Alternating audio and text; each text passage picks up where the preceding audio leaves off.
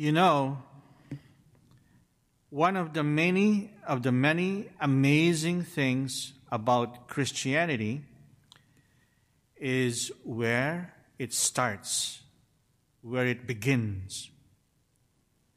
There are many religions in the world, and most of them express mankind's search for God. But Christianity is all about God's search for mankind. So it starts with God, not with us. That's what happens in today's first reading, for example.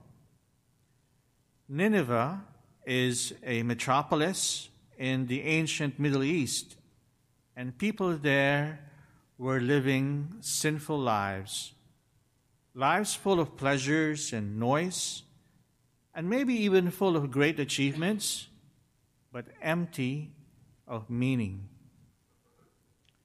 You see, that's what always happens when people rebel against God's plan and the moral law that He built into human nature.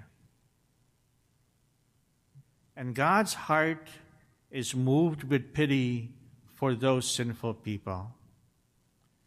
So he sends a prophet, Jonah, to wake them up, to put them back on the path of God's plan for happiness, the only plan that will truly work.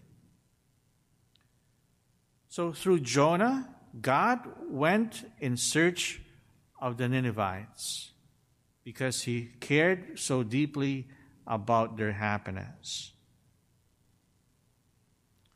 And the same thing happens in the gospel reading.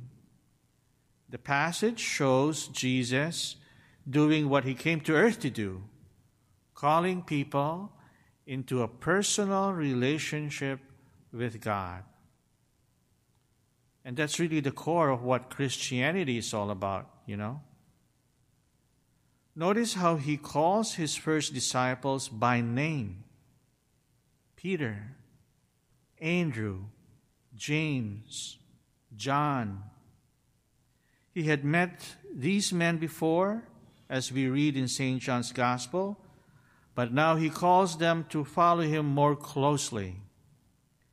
He calls them because he wants to give them more meaning, purpose, and ultimately happiness. He wants to bring them into his kingdom.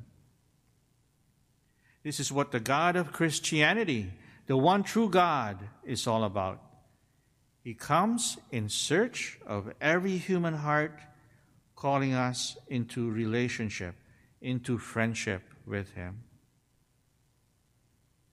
Sometimes God calls us to make big changes in our lives, as He did with His first disciples on the shores of the Sea of Galilee.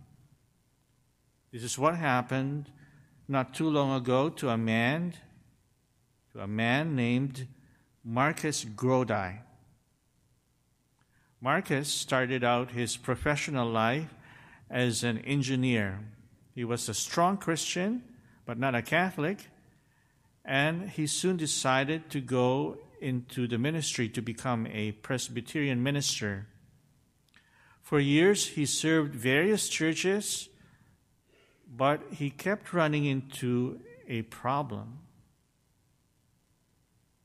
Whenever there were different opinions about how to interpret a particular passage of the Bible, or about how to arrange a worship service, or about what stand to take on a particular moral issue, he found that he and his other minister friends would often disagree. Then each of them would teach his congregation their personal opinion as if it were the gospel truth. For Marcus, that was a strange situation. It seemed as if he was supposed to constantly reinvent the Christian faith instead of actually passing it on. In fact, the different Protestant churches have no single catechism and no single authority to preserve the original teachings of Jesus Christ and apply them accurately to the changing challenges of history, like Catholics do. Eventually, the anxiety of not knowing whether he was really teaching Christian doctrine forced Marcus to change careers. So he began to pursue a doctorate degree in biology with an eye towards working in the field of bioethics.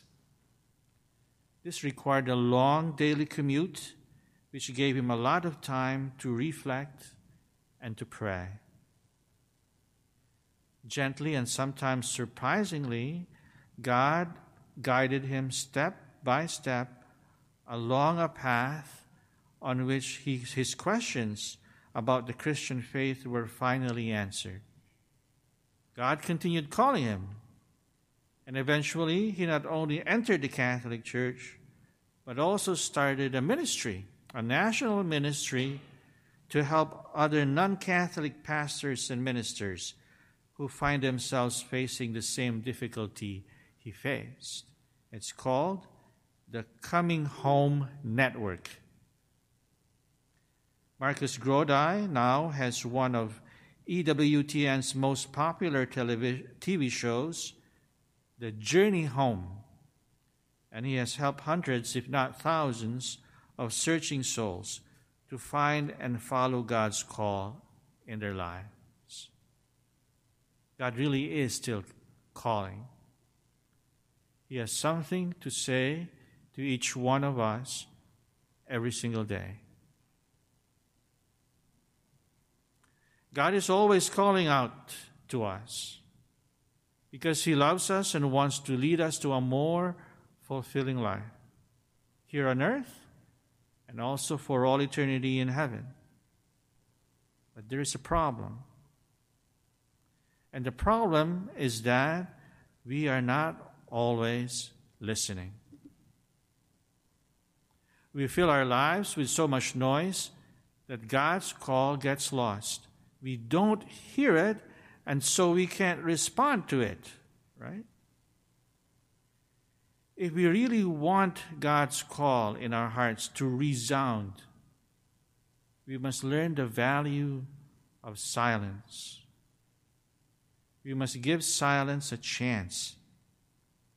You see, a great cathedral is beautiful and inspiring, not because of the big pillars and magnificent artwork and glowing stained glass windows.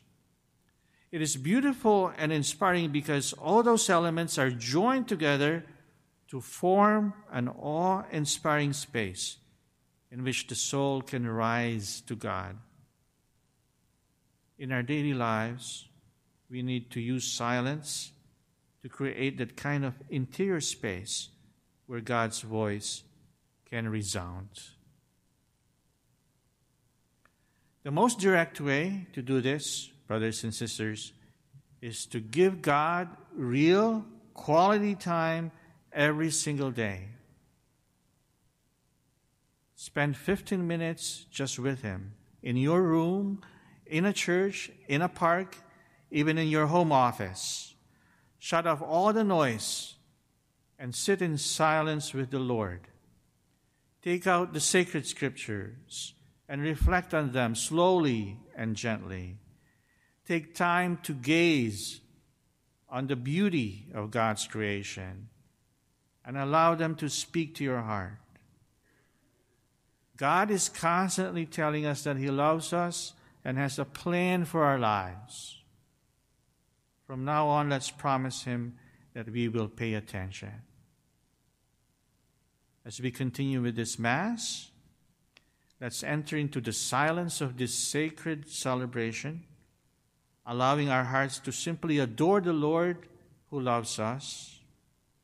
And let's ask Him for the grace we need to respond generously. Respond generously to His personal call in our lives.